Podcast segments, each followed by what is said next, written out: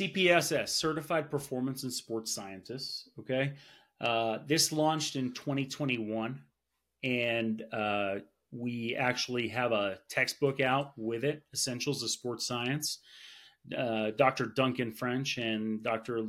Lorena Torres Ronda were the co editors of that, and it's been a really successful book. And I think it's successful. Uh, I remember I came on board with the NSCA and I saw the table of contents because the book wasn't out yet. I was I was really impressed by it, and I I was uh, I was really happy because I, I felt like it filled a void that was in the field, and I sort of spoke to that of the science had been there, but we didn't really know how to access this information and put it into practice, and so these were some of the top practitioners and sports scientists in the world talking about different areas. So, from a strength and conditioning perspective, it took that knowledge that I had a little bit further and allowed me to dive deeper into some things that were outside of strength and conditioning. Uh, and I think everybody coming in and seeing this credential is feeling the same way, and that if you have an exercise physiology background, well, this is going to give you a deeper look into biomechanics or uh, some of the, you know, maybe neurobiology or one of those different subjects that you're not as familiar with. With if the, if you're coming in from a more analytical or mathematical background, this is going to give you a lot of access to things you don't understand about sport. So uh, I think from an education standpoint, it's it is a certification program with the NSCA, but it truly is like like strength and conditioning has been for the NSCA. It's an educational pathway. We have academic institutions preparing their students to take this exam. Really? Uh, this is yeah, and it, we actually have. What courses are they associated with? Sorry to interrupt, because I remember no, I had a, I had a class yeah. that was for essentials. Like the essentials textbook was to prepare you for it. Is that what's going on within some of these um, undergrad or graduate programs? Yeah, we're starting to see that. So uh, right away, we had uh, we had professors reaching out. Hey, we want to develop a sports science master's program. And, and that's sort of the level that this was targeted for master's and doctoral. Uh, but even some bachelor's degree programs, I think this information can be delivered in certain ways. So, on one level, this type of information could be delivered through a lens of sport and performance technology class. That might be a cross-listed, you know, upper level undergrad course or lower lower level grad course. So we've seen that at some academic programs that might be within a strength and conditioning uh, strength and conditioning program. Uh, we've also seen programs that have developed, you know, masters of sports science curriculum, and they're going. Uh, they might have coursework across multiple departments from uh, exercise science to engineering to sports medicine and pull in some of those different areas. Uh, I think the Essentials of Sports Science textbook would be an excellent master's or doctoral level course for uh, textbook for a essentially a course with that title, Essentials of Sports Science. That's that's really the level of the content. So it, so when we have that book, it can be played up or played down or focused on in different ways. Um, there was actually one program that uh, that developed a sports science master's, and they're using the Essentials of Sports Science textbook really across their program and all of their classes. And so, basically, breaking down the different chapter areas into different courses. So that be, that goes to a curriculum design topic of how we're actually advancing this curriculum into student programs. Uh, but yeah, I would say for professors out there thinking of, hey, I have this exercise science program. How do I make it more relevant to practitioners? One, get a strength. Make sure you're offering a strength and conditioning class because I think those skills are really important so that uh, even on the higher level analytical side, you know your way around the weight room. That's going to serve you well in a sports science role but also make sure some sort of performance technology, sports science, analytical minded uh, coursework. And some of these might be electives depending on the program you have initially. But if you're building a program around sports science, you can actually divide up the content and build individual courses.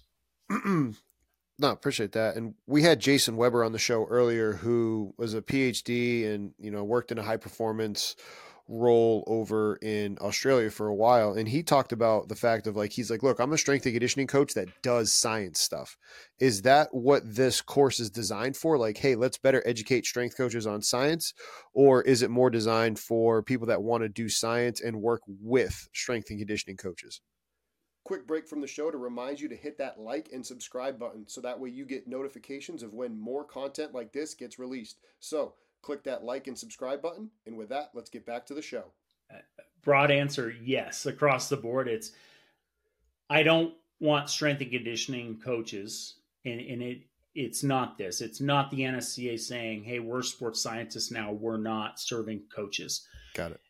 If you are a strength and conditioning coach, this may serve as a way for you to upskill into different areas. As you know, we're always asked to go above and beyond our job descriptions. And so this provides a a pathway for you to do that in an evidence-based and scientific way. If you're worried, I think this can help us as well from creating a level playing field towards advancement and promotion. Meaning, if your school is adding a director of performance, health and performance, but they come with a lot of names now. You might have you might be up against a director of sports medicine for that role. And that director of sports medicine may be very well suited for that role. But a credential like this creates a common knowledge base where you're going to have people in that space that have sports medicine backgrounds, that have strength and conditioning backgrounds, that have really strong research backgrounds and analytical backgrounds. And it brings us together to be able to have more collaborative and integrated conversations. And so, from a getting that role and advancing into a, a senior level role, I, I'd love to see this credential be positioned in the future as what's the difference between a director of strength and conditioning or a director of sports medicine and a senior director overseeing the department as a whole? Someone that knows how to hire these roles and knows enough about each of these disciplines to be able to uh, effectively staff a department uh, from the top down so that they're deciding what roles and skill sets under each of these areas because as you know it's not just the strength coach and the ATC anymore. There's a lot more professionals in the clubhouse in the weight room or in the in the weight room in the in the locker room working with our athletes mental skills uh, nutrition. At big universities these are departments within themselves. So it so that we're not getting siloed we can have more of a leadership structure. And you say high performance director or high performance manager role, and that's what it's referred to internationally. But the CPSS credential does prepare individuals to broaden their skill set so that they along their pathway can can advance into those roles and the experiential requirements of this credential it's the highest these are the highest that we have at the nsca so uh, you can't you shouldn't expect this to be your first credential. Uh, in most cases, you're going to need professional experience in different areas to be eligible to sit for this, and so it is a a credential of advancement essentially. That's really interesting. And you, you hit on a, something there when you were talking about different titles. Do you think it's good or bad for the field where people are, you know, it's not just strength and conditioning coach. They want to be a sports performance coach or athletic performance coach, like all these different terms. Does it A matter and B, is it good or bad for the global overarching field? Yeah, that's a tough question because I whether I feel it's good or bad, I don't know if we can escape it right now. Good point. Uh, I, I, think it's something that how do job titles get uh, put in place? Well, they might come from from management's perception of what our roles are, or what's important to the organization. Uh, maybe we can better inform that process over time. Uh, they also they can also come from an area I get to work on quite a bit with the professional sports leagues. They come from uh, areas of risk and liability. Uh, that what are we what are we putting this role in place to prevent from happening? Is it a catastrophic injury uh, that happened around conditioning in the past, and this role is a liability protection for that? Uh, one area that's really interesting right now, we hear about this a lot with professional ranks, is What's up, strength coaches? Taking a quick break away from the show to let you know about our membership site. Not only do we at Strength Coach Network put out the Cheeky Midweeky, but we have a membership site where you gain access to a video library and a members only forum. Inside the video library, you will have access to over 170 different lectures, which equals over 400 hours of content. Inside of these content, it is every sport you could think of and every topic in strength and conditioning. In our members only forum, we have career advice and we have topics in strength and conditioning where coaches ask each other questions and we help each other inside the network. You can try the network out for 24 hours for $1 if you are not a member. Click the link down below and you will be able to check us out.